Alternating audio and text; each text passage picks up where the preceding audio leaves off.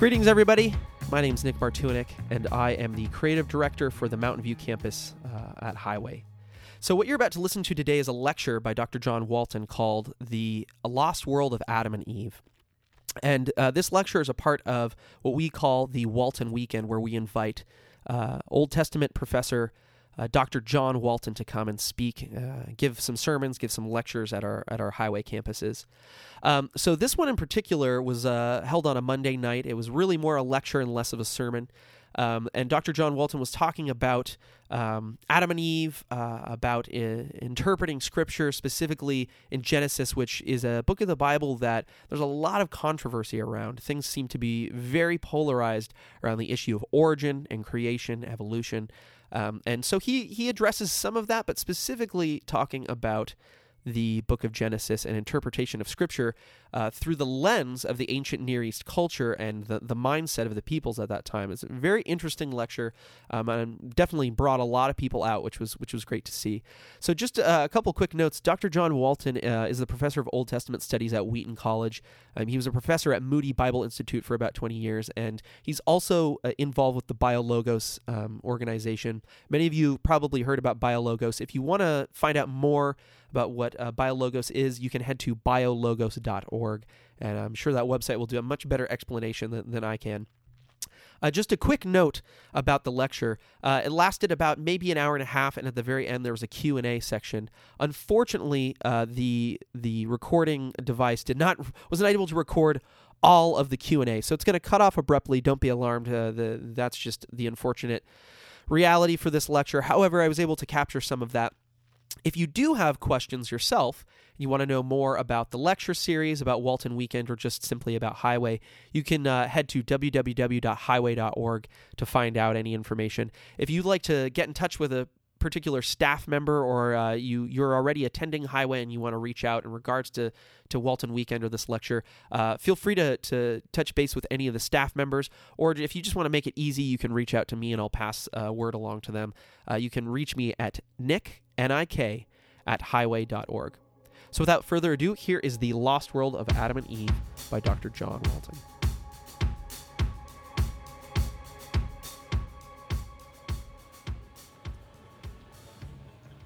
Welcome. Come on in, find a seat. Uh, we're really glad that you could be with us this evening. Uh, I'm Dean Smith. I'm the pastor of senior pastor of the Highway community. We've been enjoying Walton Weekend. So for some of us, this is the third or fourth time that we've heard John this weekend, which is uh, about the third or fourth time that we've had him come and do this.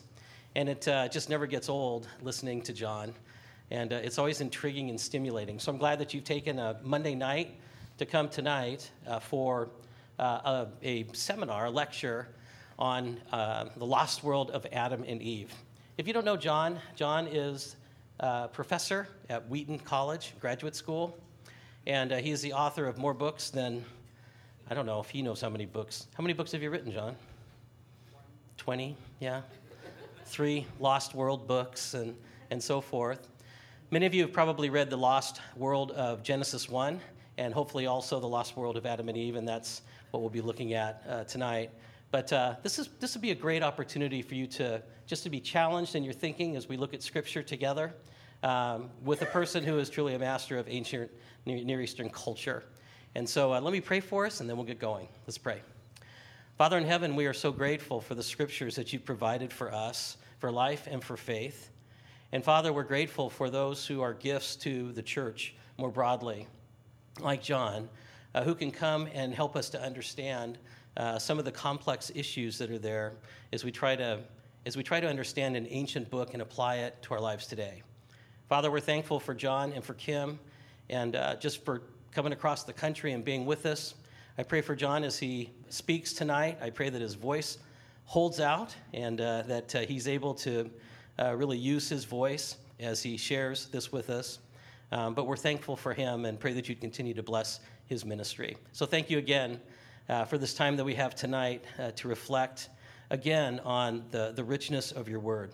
And Father, may we understand it with more clarity as a result of our time together tonight. Thank you for this. We pray in Christ's name. Amen. Without any further ado, let's welcome Dr. John Walton.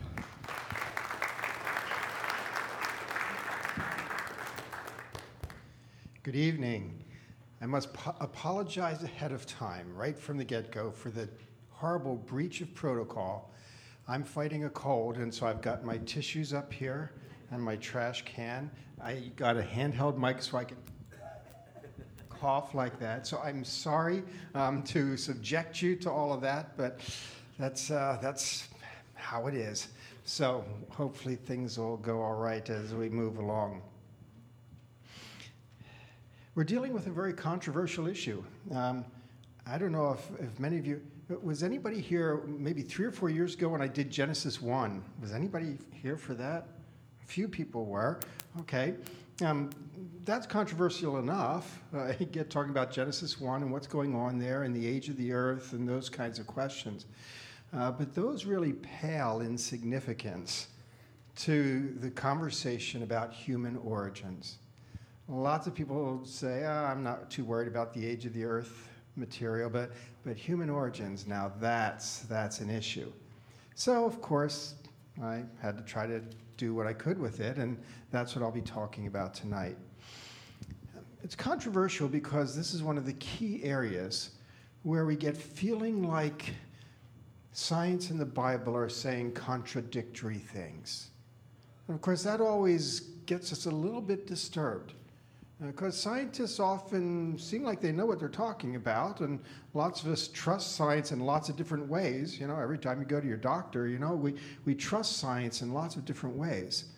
But at the same time, if we feel like what science is telling us is running counter to what the Bible is telling us, obviously we, we say, oh boy, now, now I don't know quite how to handle this. And lots of us feel strongly enough about the Bible that we're willing to kind of put that in the driver's seat, uh, but then we don't know what to do with all the science.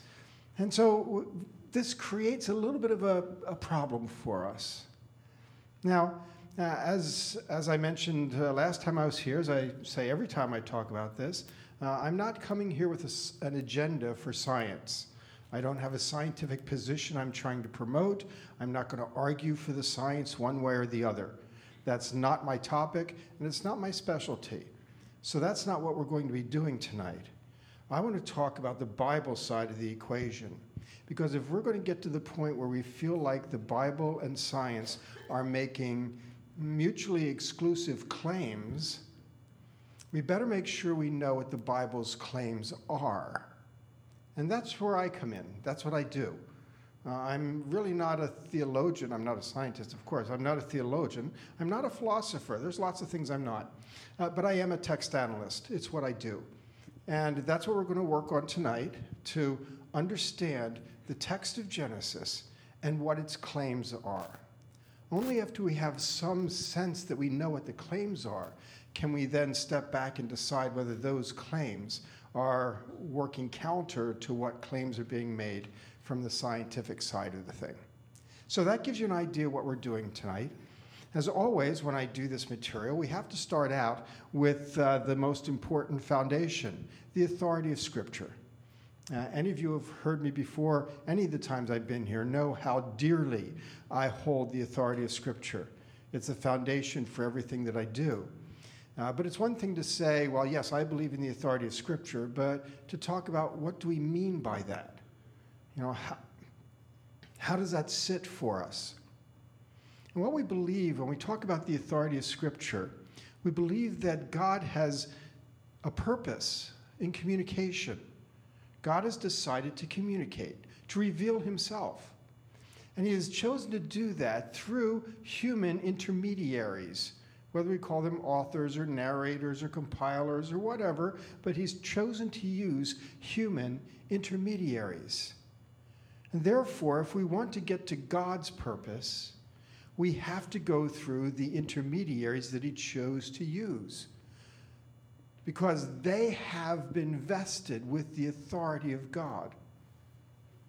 And so God's meaning is to be found in the human author's meaning. Now, that creates a little bit of a difficulty for us because, of course, these authors lived long ago in a different culture and spoke a different language.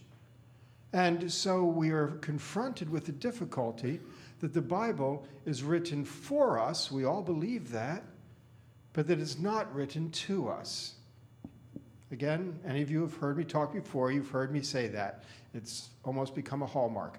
Uh, and so that's how it stands. The Bible is written for us, but it's not written to us because the human author spoke a different language and a different culture to a different sort of audience.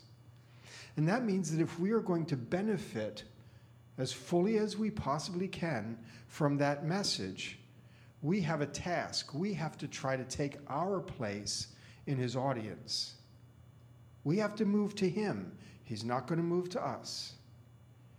The biblical authors did not anticipate us. Certainly God did, but remember, we're talking about a human author. God communicated to a human author. And that human author did not anticipate us, does not know the things that concern us, does not know the issues of our day, is not, would not even know what we meant to talk about evolution, it, none of it. We have to go to him. We can't imagine that he is speaking to the details of our situation. Now, this is the method that we use, and it's really how authority works. Authority can't be tied into something other than what the author intended. Because then we would say, how do we get to that authority? Okay, so that's how we're proceeding. Now, when we look at the Bible in its ancient Near Eastern world, uh, some of you were, were here on Saturday morning uh, when I talked about the metaphor of the cultural river. I like to think of, the, of a cultural river in the ancient world that kind of holds all of the elements of how they thought. You know, if we talked about our cultural river today, we would have things like uh, individualism, freedom, rights, uh, the tolerance, uh, the um, capital economy, market economy rather, capitalism, consumerism, all of those are part of our cultural river. But that's our cultural river. In the ancient world, it's a very different cultural river. In the ancient world, they think very differently than we do. And Israel is part of that cultural river. They're embedded in the ancient world. And sometimes they're just floating along with that cultural river, thinking the same things that the people around them think. Maybe it's something like corporate identity, corporate solidarity, really, really big in the ancient world. Um, other times, maybe they've kind of stepped out of that river because there's something that God has helped them see that's different from that. Other times, they might be thrashing wildly, swimming upstream against that. And we have the same thing even as Christians, there are things in our cultural river that we choose not to partake in, but lots of times we're just drifting along.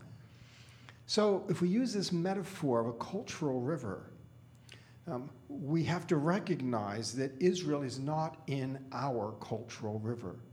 The Bible is not written against the backdrop of our cultural river.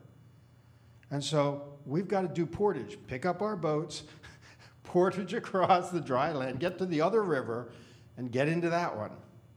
So that's what we're all about.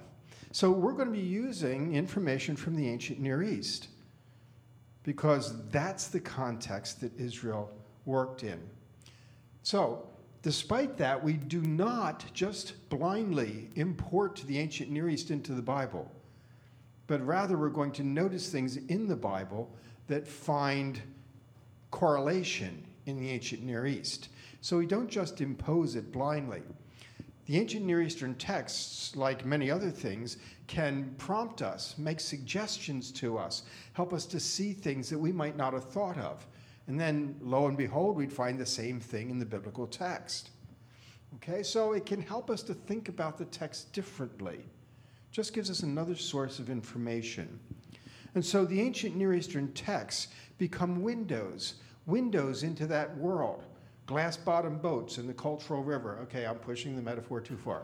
Okay, but you get the idea. Okay, and they can help us to understand how people thought in the ancient world. There's a lot of information in these ancient texts. Uh, we have over a million cuneiform texts. That's a lot of information. Now, that still doesn't mean that we can perfectly reconstruct what ancient people thought like, but it sure gives us a good leg up on it so that we can start to understand some of those things. So, we want to avoid anachronism. See, there, lots of people think if we can, if we, why can't we just pick up the Bible and read it simply for what it is? Wouldn't that be wonderful? The problem is you never read the, anything Bible included, culture free. You've always got your cultural lenses on. You can't help it. And so you never read it culture free. And therefore, we, when we're doing something that feels like we're just reading it simply what's on the surface, we may actually be reading it very differently from how an ancient audience would have read it. So we have to be careful. What might seem simple to us only seems simple to us because it's our cultural river, and we haven't made the adjustment. So we want to avoid anachronism. We don't want to read our cultural river into the text. That's, a, that's an imposition on the text and potentially a distortion. When we think about Bible and science, then, we have to be aware of what we're doing because the science, anything we have regarding science is our cultural river. There, is no science like our modern science in their cultural river. Let me give you an example of that. When we talk about um, our world, we divide it very neatly into things that we call natural natural laws, natural science, natural cause and effect, natural revelation. We have, we have this whole category which is natural, which means that we can use science to demonstrate it, to support it, scientific laws, things of that sort. And so we have that category natural. And then we have this category, uh, those who believe in God and God's action, that they call supernatural. And supernatural are the things that science can't explain that God is doing directly, not through the normal processes, and we call that supernatural. It's not a bad system. We all think that way. We think that way when we use words like intervention. Because intervention assumes that God is outside letting things happen, and then he steps inside and does something that wouldn't have happened by itself. By itself. Even the word miracle Miracle is a word that doesn't work unless you have this natural supernatural divide. Because then you call something a miracle and you're saying that's supernatural, and you could never explain that by natural laws or natural cause and effect. This is the way we think in our world. And we've thought this way since a couple hundred years ago. This is a fairly new kind of division, relatively speaking. Now, I'm not a philosopher, and the philosophers could help trace all of that history, and you can find trickles of this back further. But my point is, in the ancient world, they did not think that way. There is no natural supernatural divide in the ancient world. And it's not like some people in our world that would say everything's natural, there is no supernatural. It's the other way. In their minds, God was doing everything. There was nothing natural. They didn't have anything like natural laws or natural cause and effect. No natural science. They have no category. They believed God was involved in everything. God was just as much involved in the, the most natural thing that you could name as he was in the most supernatural thing that you could name. God's involvement was no different. As a result, when they talk about God doing things, they're not insisting that it must qualify in our way of thinking as supernatural. They can't be insisting on that if they don't have that category. So that's one of the ways in which the ancient world, Israel included, things very differently than we do. But it makes a big difference here. Because the minute we start making that distinction between natural and supernatural, we've changed cultural rivers. But we have to make that distinction in order to do science. And as a result, we can say that the Israelites are not doing anything like science today, which is dependent on the natural category, because that's where science works.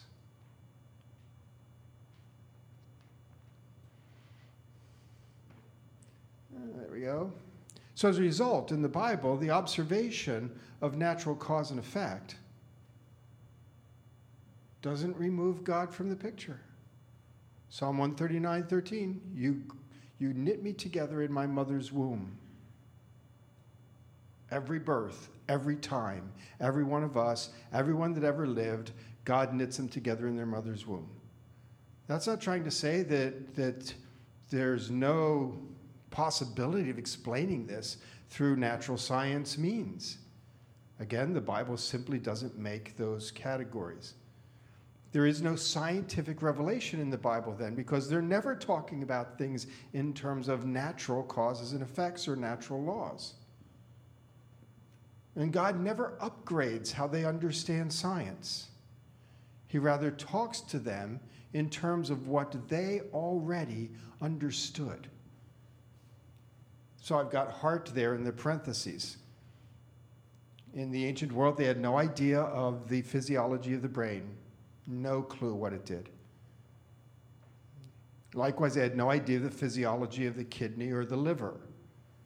But in their thinking, it was the kidney and the liver and the heart and the stomach that were responsible for things that we know belong to the physiology of the brain. So they believed all of the cognitive and intellectual and um, volitional, all of those things were connected to the entrails. It's wrong. But they didn't know any better. That's all they had. And God didn't change it. God didn't try to give them an upgrade in physiology. He talked to them about believing with your heart and thinking with your heart. For us, that's a metaphor. For them, it wasn't. It was physiology.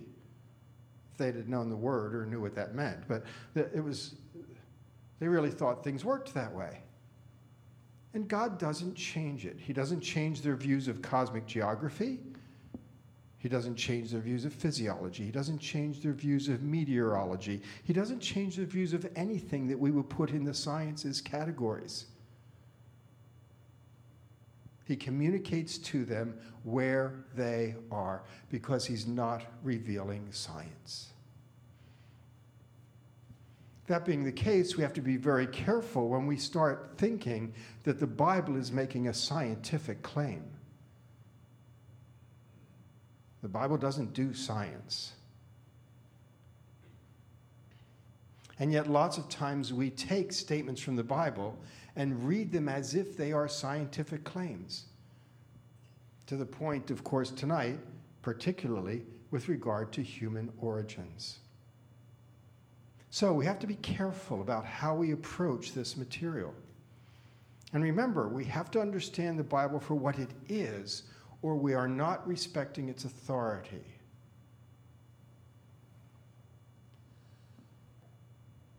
So, Genesis 2 and 3, let's move into this material. If we're not out of time yet. Kidding. okay, let's start out with the word Adam, Adam, Hebrew word, means humankind. Uh, it occurs 34 times, as you see, in Genesis 1 through 5, so pretty frequently, but it occurs in a couple of different kinds of contexts. Sometimes it occurs with the definite article and sometimes without the definite article.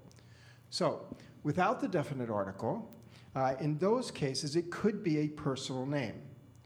Uh, in Hebrew, they do not use personal. Uh, they do not use a definite article on personal names. You know, definite article in English is the. Okay, they, they don't do that. Uh, we don't in English either, except the Donald, of course. But Let's not even go there. so, without the definite article, it can be a personal name, and you can see the passages up there. They, they only come late in this section. Uh, but also notice, uh, these are not their historical names. Really. Eve did not call Adam Adam, and Adam did not call Eve Eve. I'd go for honey and sweetie, but uh, and I can't prove it. But how do I know that? I know that because those are Hebrew words. And nobody spoke Hebrew until Hebrew became existent as a language, which was about the middle of the second millennium BC, about the time of Moses, probably a little later. Even Moses probably didn't speak or write the Hebrew that we actually have in the Bible. So, certainly nobody before Moses spoke Hebrew, and certainly Adam and Eve did not speak Hebrew. Therefore, even though I believe that Adam and Eve are real people in a real past, their names are not Adam and Eve. These are not their historical names, these are given names by Hebrew writers. If they're given names rather than historical names, we have to ask what was going on in the giving of them. These are selected names given to them. And therefore, the names have a significance beyond the people that they're attached to. These are names that describe something archetypal. Now, I'm going to talk about archetypal more as we go along here, but that's, this is our initial launch into that kind of idea. So keep that. We have to finish this slide. Four times Adam is used to refer to humanity generically. Just humankind. Adam can mean that. And that would not have the definite article as we have in these cases. When it does have the definite article, um, then again it talks about hmm, not a particular human as much as uh, an archetypal individual. And that's almost every time in Genesis 2 7 through 324. It almost always has the definite article in those locations. Again, that tells you that something else is going on rather than just this happens to be the guy's name. Well, it happens not to be the guy's name, and with a definite article, you'd never think it was the guy's name. So, there's another level here that we don't pick up if we're just reading on the surface. Now, another factor that we have to look at, besides the use of the, the names, is the relationship between Genesis 1 and Genesis 2. Again, when we're just reading right through, we read about human beings uh, being created on day six and then we read about Adam and Eve, and we assume, assume, and it is an assumption, that Adam and Eve are the people in day six. That chapter two is an elaboration, a recapitulation of day six, telling you more detail about what happened there. I won't ask for a raise of hands, but I would warrant most everybody in the room has always thought that's what chapter two is. But chapter 1 does not name Adam and Eve. Chapter 1 does not indicate that there are only two people. Chapter 1 says God created Adam, humankind, and male and female, and made them in his image, and they're all in his image. It doesn't tell you how many there were, and it doesn't necessarily connect to Adam and Eve. But you might say, if, if chapter one is other people, number one, where are they? Because all we ever hear about is Adam and Eve here at the front. And number two, if there are other people, then what significance would Adam and Eve have? Now, see, isn't this cool? Now we're asking questions that we never thought to ask five minutes ago. And asking questions is key to interpretation. Now, one of the ways we can try to explore the relationship between chapter 2 and chapter 1 is to take a good, close look at this literary introduction. It comes in Genesis 2 4, so it separates the two accounts. And it says this is the account, that's the Hebrew word toledot, of the heavens and the earth. Now, this is really important because This literary introduction, this type of literary introduction, a toledot, occurs 10 more times in Genesis. It is the structural feature in the book of Genesis. And therefore, we get 10 more shots at trying to see what is the relationship between the stuff before the Toledot and the stuff after the Toledot. 10 times we get to look at it. And then we can use that information to inform how Genesis 2 and Genesis 1 relate to each other. So here's the chart. That's all the places where it occurs. And you can see at the transitionary point at which it occurs on the chart, and you can see the relationship between what is before the Toledot and what is after the Toledot. You can see that it falls into two categories. Typically, they're either a sequel or a recursive. Sequel, of course, is obvious enough. It's what it's the next Star Wars movie. No, I mean it's what comes after, okay, the previous account. Okay? Recursive means that it's backing up in order to cover some uh, different territory. Uh, that only happens when it's brothers. So the text will follow Ishmael. And then there's this recursion. It comes back, instead of going to a sequel, what comes after Ishmael? It comes back and picks up Isaac. It's not telling Ishmael's story again. Now it's telling Isaac's story, but they're contemporaries, they're brothers. Okay, but now it's going to follow Isaac's story.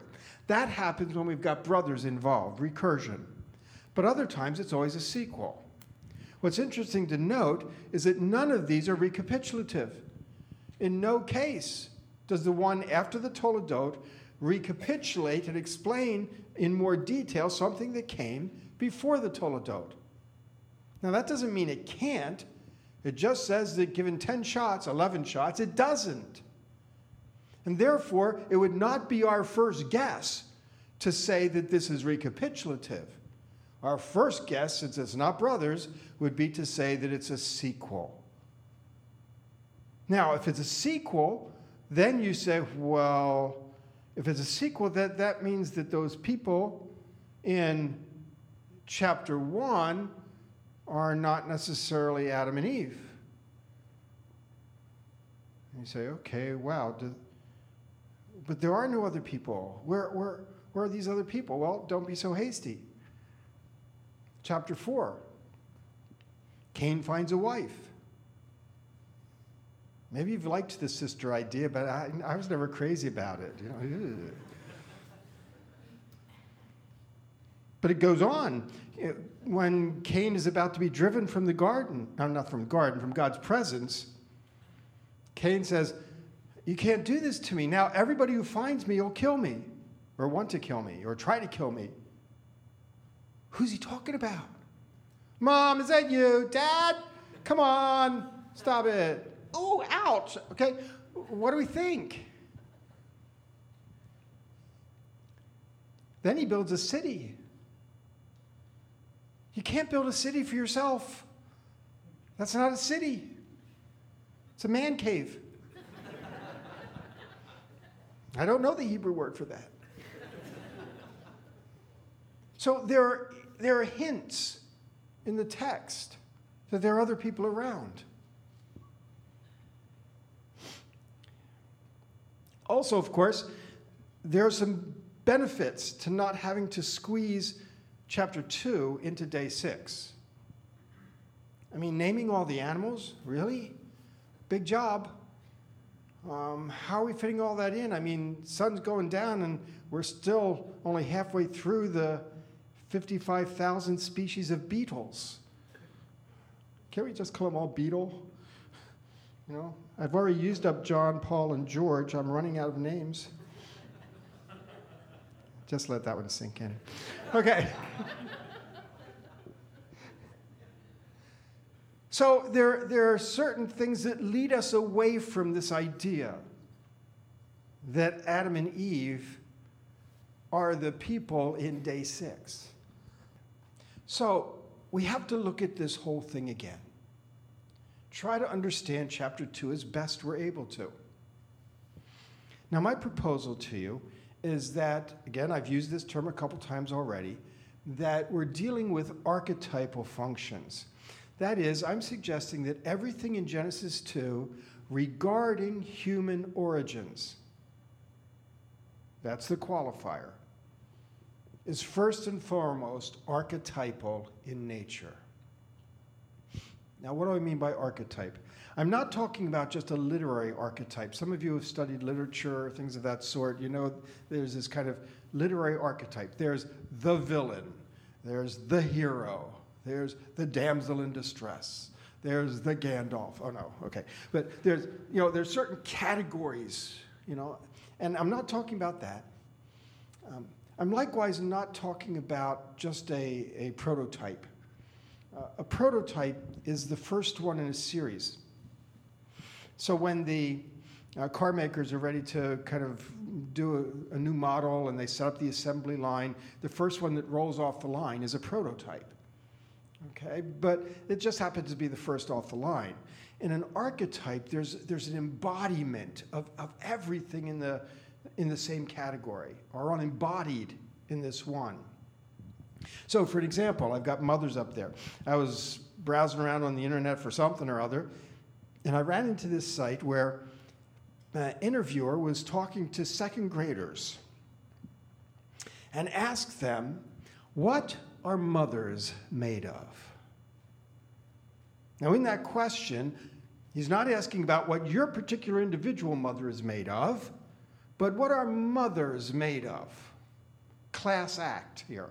Okay? What are mothers made of? And it's interesting that the, the second graders got it right away. They didn't have to be explained. We're talking about archetypes here, and so okay, they didn't. They had real mothers, flesh and blood mothers, but they knew that that wasn't the nature of the question. So they respond with archetypal sorts of answers. One little girl said, "Mothers are made of butterfly wings." and clouds and string and a little bit of mean. now it's interesting, she not only understood that the question was archetypal in nature, she also identified these so called ingredients archetypally. Because those ingredients are saying something about the identity of mothers. And it's not just her own mother, although certainly that played into it, but this what are mothers all about? And these ingredients talk about identity. Don't go biology on me here. Okay? A little dissection, we'll find some butterfly wings. You know, no. And so that's what we mean by archetypal. Um, there is something here about the identity of the class and there's an embodiment of all in the one. So that's what I'm suggesting with Adam and Eve pertaining to human origins. The forming accounts, then, I would suggest, are most relevant to Adam and Eve as archetypes rather than as individuals. Again, let me emphasize I do believe they are individuals, real people in a real past. But the forming accounts isn't talking about that. Just like that little girl wasn't talking about just her mother, even though she had one. Now, you'd say, how would we know? How would we have any idea whether it's referring to an archetype or to an individual? Wouldn't you just kind of make it up? Isn't it circular reasoning? Nope, we'll look to the text. We're going to look to the text and see what we find. And here's the criteria it can be identified as archetypal if it refers to everyone, not just to those individuals. If what we find in the text is something that is true of all human beings, then it's archetypal, because that's what an archetype is. Rather than referring just to those individuals. So, again, we've got a criteria that we can use, and we're going to apply it. So, formed from dust. Lots of people read this, and one of the first things they might think about, since we're in our cultural river, is they think chemistry. Okay, so they'll start looking at the chemical composition of dust and the chemical composition of the human body and look for overlaps between the two and decide whether it's a legitimate chemical statement to say that humans are made of dust. Well, it's an interesting experiment and an intriguing conversation, but it can't possibly represent what the biblical text is doing. They don't know chemistry. They're not talking chemistry. They wouldn't know what chemistry was. Their periodic table is very small. Oh, they don't have one. So that's not what they're talking about. That can't be what the author intended. Remember, there's where our authority is. Authority is in the author's intention because God did it that way. Other people, more likely, are more inclined to treat this in terms of craftsmanship. Here's God down on his knees, getting his hands dirty, forming this, this man that he's going to breathe the breath of life into. And so we have this craftsmanship idea. Well, it could make enough sense if the text talked about clay, but it doesn't. It talks about dust and you can't shape dust. That's how dust is different from clay. If craftsmanship were going to be the point, then it would use something like clay, but it doesn't. So that leaves us a little bit stranded. If it's not chemistry and it's not craftsmanship, what is it? What's going on? Well, we can fortunately look to the text to tell us. Because just by the next chapter, it tells us precisely what the significance of dust is. Because it tells us that dust you are, and to dust you shall return. Dust pertains to their mortality. Now, that would be easy enough to spot in the text, but the problem is we don't want to see it there. We don't want to think that. We think that that's just a blind alley because we're persuaded that Paul tells us that people were created immortal. After all, Paul says we're all subject to death because of sin. Seems pretty clear. And therefore, there couldn't have been death before sin because we are subject to death because of sin. And therefore, if there was no death before sin, we were created immortal, case closed, conversation over. But wait, is that really how we're supposed to be reading Paul there? Has Paul never read Genesis? Of course, he's read Genesis. Okay? And what do we find out when we read Genesis? We find out that in this garden where God put Adam and Eve, he put a couple other special things. He put two trees, important ones in the middle, and one of them is a tree of life. Think about it. Immortal people don't need a tree of life. Wow, that's a waste of a tree. If they were immortal, they wouldn't need a tree of life. That means something else is going on there because Paul is not ignorant of this. So, what happened? What's going on? Well, you know the story well enough. They're put in the garden, they're told not to eat of the tree of wisdom, the tree of the knowledge of good and evil. And they eat from that tree, and in that disobedience and in that sin, they are cast from the presence of God. And there's a guardian, a cherub. That, that's not the pudgy little Valentine babies. Don't go there. Okay? The cherub in the ancient world was a fearsome hybrid guardian creature really nasty. Okay? So there's, there's serious protection put to prevent them from getting to the tree of life. So, what's Paul talking about? Well, what happened? What happened was that when they sinned, they no longer had access to the remedy the antidote to their mortality. They were mortal, they were dust. But they had access, God provided a remedy. But then they sinned and they forfeited access to the remedy, and therefore they were doomed to die. And so, as Paul says, we are all subject to death because of sin. We wouldn't be subject to it if we had a tree of life.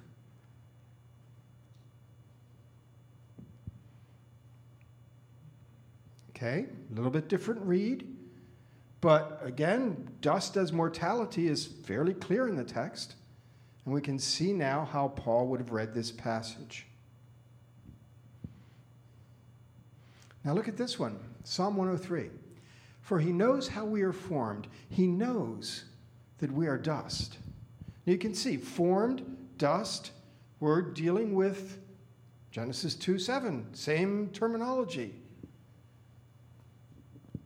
But there's something a little bit unusual here, something that we must take note of.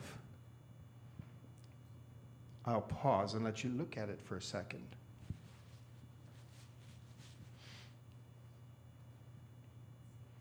Find it? Look at the pronoun we. We are formed from dust. All of us are formed from dust. Every human being is formed from dust. I didn't make it up, the Bible says it. Paul says it. Gotta love it. Paul agrees. You know. Uh, the first man was of dust, and all, all are from dust being formed from dust, therefore, being formed from dust does not describe material formation. Doesn't for any of you. You're all formed from dust, and you are all born of woman. Born of woman is your material formation, but you're formed from dust anyway, because that's your identity that's not your material formation. Being formed from dust does not describe material formation. And being formed from dust, therefore, would not preclude being born of a woman. And just because Adam is identified as being formed from dust does not mean that he was not born of a woman. What does the Bible claim? Formed from dust is not a material origins claim, it is an identity claim, frail mortality. And it's what all of us are characterized by. So it is archetypal because it does not just refer to him, it refers to all of us. So it's not a statement, a claim about our material origin, but about our identity. It's what all humans are, not what Adam uniquely is. That's not what distinguishes Adam from the rest of us and it's not making a scientific claim about biological material origins. That's not in their cultural river.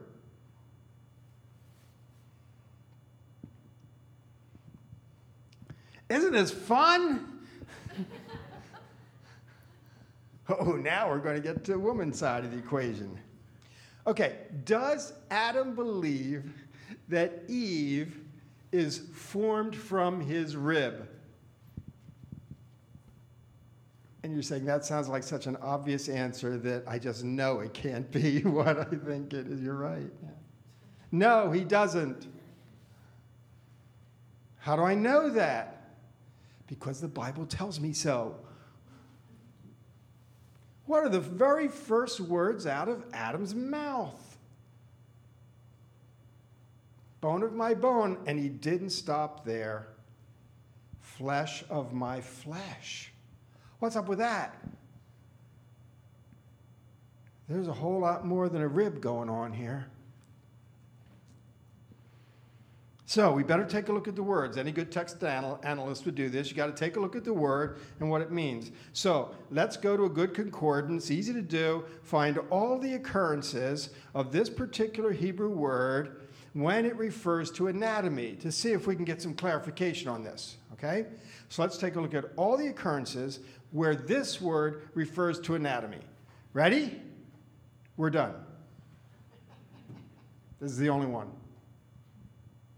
Ouch. How do we know what this word means? Remember, some of you have heard me say this before. We only know what Hebrew words mean by their usage. Moses did not leave us a dictionary. So we have to consider usage. Now, this word does not occur referring to anatomy, but it does occur in other kinds of contexts specifically architectural. And it occurs architecturally this side of the altar, that side of the altar, this side of the temple, that side of the temple. Pertaining to a pair, two sides, when there are two. That suggests that rib is not correct. Side is more to the point. And by the way, some of your translations will have that down at the foot of the page because they know this problem. Side is more to the point. Maybe it could be like a side of beef, bones and flesh, right? Rack of ribs. I mean, we got all kinds of possibilities here, but we won't play them out. Okay? So, what's going on here? When we take a look at what's going on, we have to do it in light of this deep sleep. Now, we've inclined to think that God extracted a rib, so Adam's in a deep sleep, so God must have put him under anesthesia, more or less, to do the surgical procedure. Cultural river. They're not thinking surgery, they're not thinking anesthesia. That's nothing like anything that they know. We have to think in their world, not ours. So we ask the question how does the biblical text use this idea of a deep sleep? Great question. There are two different ways that a deep sleep occurs, two different contexts, I should say. One of them is when there's danger looming. Jonah's deep sleep in the bottom of the boat when the boat's being tossed on the storm and ready to over, overturn. Uh, Saul is in a deep sleep. In fact, his whole army is when David creeps in with a couple of his men and picks up the spear that's in the ground at Saul's head and could put an end to him. Danger is looming. When Sisera, uh, the Canaanite general fighting Deborah and Barak in the book of Judges, chapters 4 and 5. Uh, he's had to flee the battlefield. He flees to the tent of someone he thinks is an ally. yeah. And uh, uh, Heber's not there, but his wife Jael is there, and she invites him in. You know the story gives him a nice cup of warm milk. He's exhausted from the battle. Here, lay down. Let me cover you up with a blanket. And everything's looking just great, and he falls into a deep sleep. Next thing you know, yeah, hammer and tent peg, right? Side of the head. Boom, boom. For those of you who've heard me talk before, that's another temple story. Anyway, um, so, incorrigible, I know, I know. Now, that's one way that a deep sleep occurs in context. Danger, you know, there's, there's a looming problem. Now, that's not the one that works very well in the context here. You know, woman on the floor, you know, there's danger, there's woman coming along. No, that's not really what it means here. So we have to look at the other one. The other one is uh, when the deep sleep is used for a visionary state. We find this uh, with Abraham in Genesis chapter 15. He's cut the animals in half in a deep sleep. The torch and the censer pass between the pieces, and the covenant is ratified. Fairly significant undertaking, all taking place when he's in a deep sleep. We have a couple of other occurrences. I've got them up there. So, given the context, that seems the more likely here. That is, Adam is in a deep sleep because he is going to be shown something in a vision that is of great significance. That means that this is not surgery taking place. We've already talked about the idea that it's not a rib that's being taken, he's being cut in half. That would be fairly radical surgery. He's being cut in half, and half of him is being formed into a woman.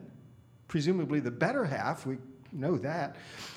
And so uh, he sees this in a vision because that's going to communicate to him the identity of woman. And I don't mean her name.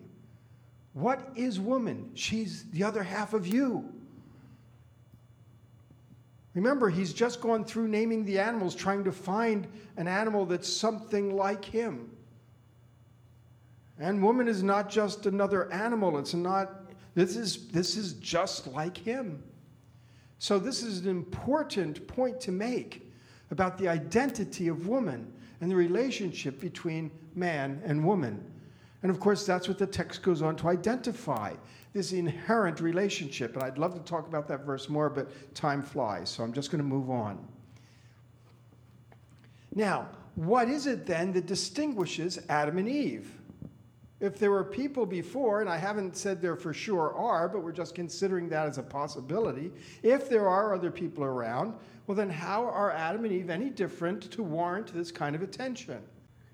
Well, the text actually tells us in Genesis 2:15, it uses the, the description that Adam is placed in the garden to serve and keep. Sometimes we tend to think that those are landscaping, you know, groundworking kinds of tasks. Uh, but these terms um, are also, and both of them together primarily, priestly terms. Remember, the garden is not just green space, the garden is sacred space. God is there, God's presence is among his people. He's in relationship with Adam and Eve. Any of you who uh, listened to the sermons yesterday heard me talk about that.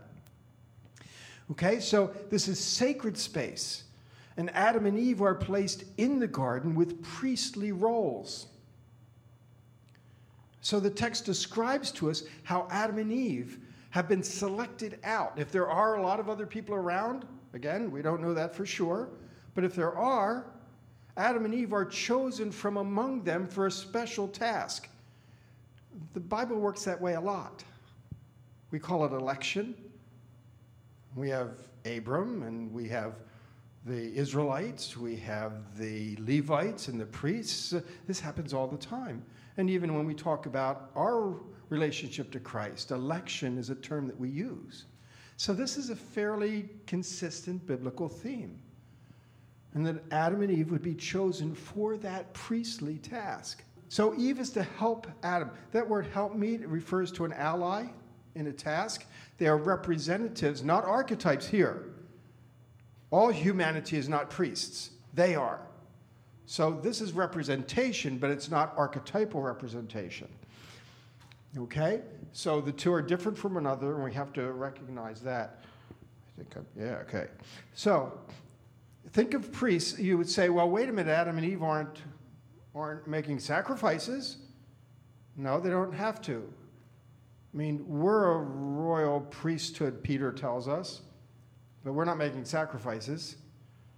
Okay, so this is priests the same way Israel is priests, mediating knowledge of God, mediating access to God's presence.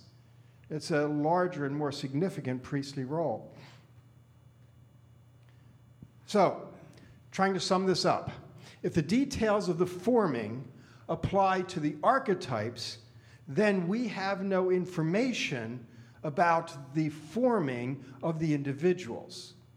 The forming account we have is archetypal and it deals with identity. It is not biological, dealing with material formation. The archetypal identity does not negate the existence of the individual. Again, I insist that Adam and Eve are individuals, real people in a real past. But you can still talk about them as archetypes. Paul does. He talks about them as archetypes. Abram is an archetype, but he really existed. Okay, so that's not the issue there. The appropriate question then is not, is this really what happened? It's not a material formation history, but is this what people really are? If the archetypal issue deals with identity, then that's the question we ask. We find now that when we take this archetypal idea, which I developed in the biblical text itself, we can go back to the ancient Near East and find that every account of human origins in the ancient Near East, from Egypt to Babylon, all the way through, is archetypal. They talk about ingredients that are archetypal. They deal with human beings who are archetypes. This is typical in the ancient world. I don't have to force that onto the Bible. I showed you how I got it from the Bible itself. But no surprise, it fits what's in their cultural river. So let's summarize what the message, if this is about identity, archetypes is about identity. If that's what's going on, what have we learned? We've learned about human identity. That is created with mortal bodies. This is who we all are. We're mortal. We've learned about relationship identity, relationship with God. That is, we have representatives serving in sacred space. Ontological identity, that is, Adam notices that the animals are not the same as him. So that differentiation.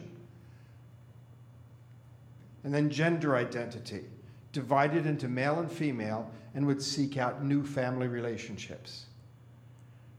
These are all important theological issues. And we miss them if we think the passage is talking about biology.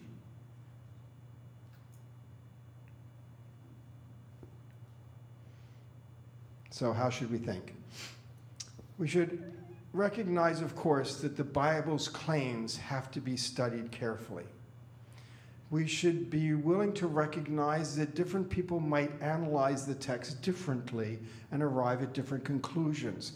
But what's important is whether they are interpreting faithfully. Faithful interpreters will not always arrive at the same conclusions. But just because someone arrives at a different conclusion, that doesn't make them wrong or to be cast out acceptance of science, in this case, acceptance of the science of human origins, does not require rejection of the Bible or faith. Now, as a final point, let me make, uh, make sure that we understand what is really at issue at the core of this conversation. What we have to recognize, the key theological point God has made us more than what he made us from. Notice there's no question that God is the one who made us. Whatever we're made from, God's the one who made us. And some people think that we were made directly from dust, whatever its chemical composition.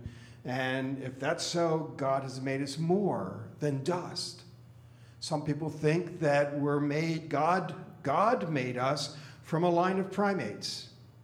Same thing. If that's the case, God has made us more than what He has made us from. Other people think in terms of amino acids in a primordial soup. God has made us more than what He made us from. No matter what you think the biology is, the theology is the most significant part biology is trivial. Sorry, biologists, I like you, I like what you do, but that's trivial in this matter. The biological details are just that. This principle of theology can be seen clearly in other parts of Scripture. Think of Israel's identity. Deuteronomy 23 5 says, Your father was a wandering Aramaean. Ezekiel 16 talks about your father was an Amorite, your mother was a Hittite. Those are the ethnic credentials the ethnic history of Israel. Doesn't matter. It doesn't matter what they came from. God's made them more by choosing them. He made them more than what they are made from. And of course, we also find that that is true with ourselves, our identity in Christ. And as Paul says to the Corinthians, some of you were murderers and adulterers and robbers and thieves, but God took you out of that, and He has made you more than that. And He's done that for all of us because such were some of us. And so God has made us more than what we were. The past is the past. We are now in Christ, and there is no Jew or Gentile, slave or free. Because God has given us a new identity. This is about identity, and that's what Genesis is about identity. So that's how we have to think about these issues. I've suggested some ways that we can try to understand the biblical claims. Some of you might agree with me, some of you might not. Both of those are normal. and that's okay. This isn't something we have to decide tonight, but it's something that we have to think about seriously and make sure that we understand what claims are being made in the Bible. And it may not be the kind of thing that you're ready to change your mind on. Maybe you're kind of content with where you are. You think you're reading things fine. That's fine. I'm not trying to tell you, you know, you're wrong and you have to change. But the fact is, you probably are going to have some loved ones at some point or other a friend, a son, a granddaughter, whatever it might be. And they're going to decide that they think that science sounds pretty convincing. And at that point, what are you going to do? What are you going to do? I hope that you'll remember some of these options so that you can give them an alternative that keeps them soundly in the faith instead of feeling like if they accept the science, they have to throw their Bibles away and reject Jesus. So maybe this isn't for you, but it might be for someone that you love. It's worth thinking about maybe the controversy isn't what we thought it was. Thank you very much.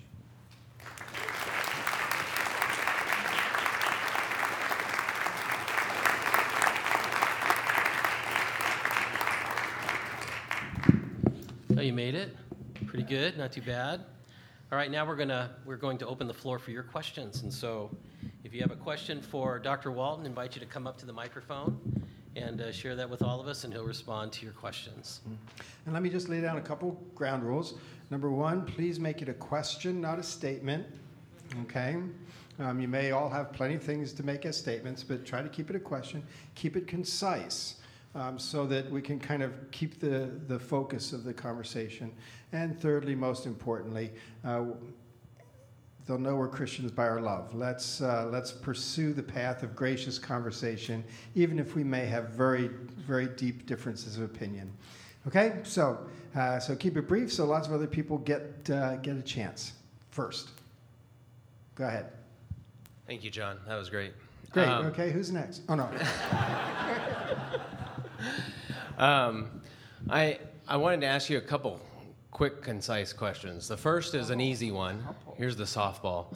What's your take on the genealogy that Luke gives for Jesus, which traces back to Adam and then says Adam is the son of God? Some people say, therefore, Adam had no mother.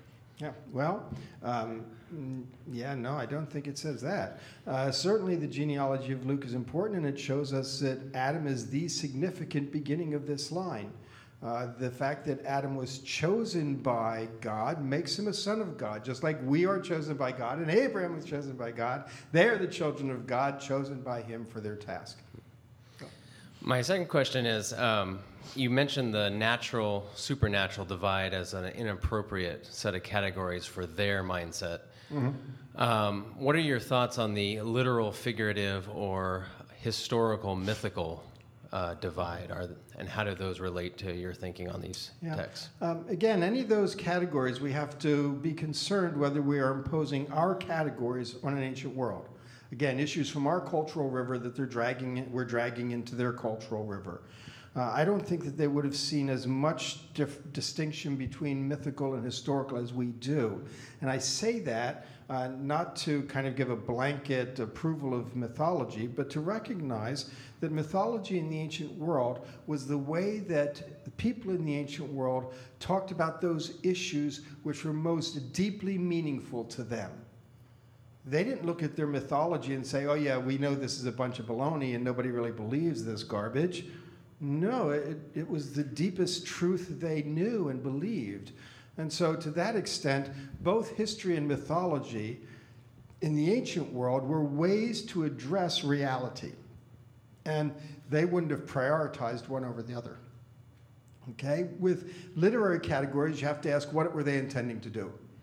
And I try to stick by that. Yes. Hi. To the author of Genesis 2, what would you say is the meaning of the tree of the knowledge of good and evil? That, you know, obviously that's like a whole lecture question, but. It is, but it's one I'm happy to give. No, okay. Um, the, the tree of the knowledge of good and evil is a tree of wisdom. We know that from a, a number of different directions. Uh, first of all, even in Genesis 3, Eve says she saw that the fruit was good to make one wise. Um, secondly, we know it from just study of that phrase, the knowledge of good and evil, and how it's used in other places in the, in the Old Testament. And so it's a wisdom tree, and that's the significance that it has.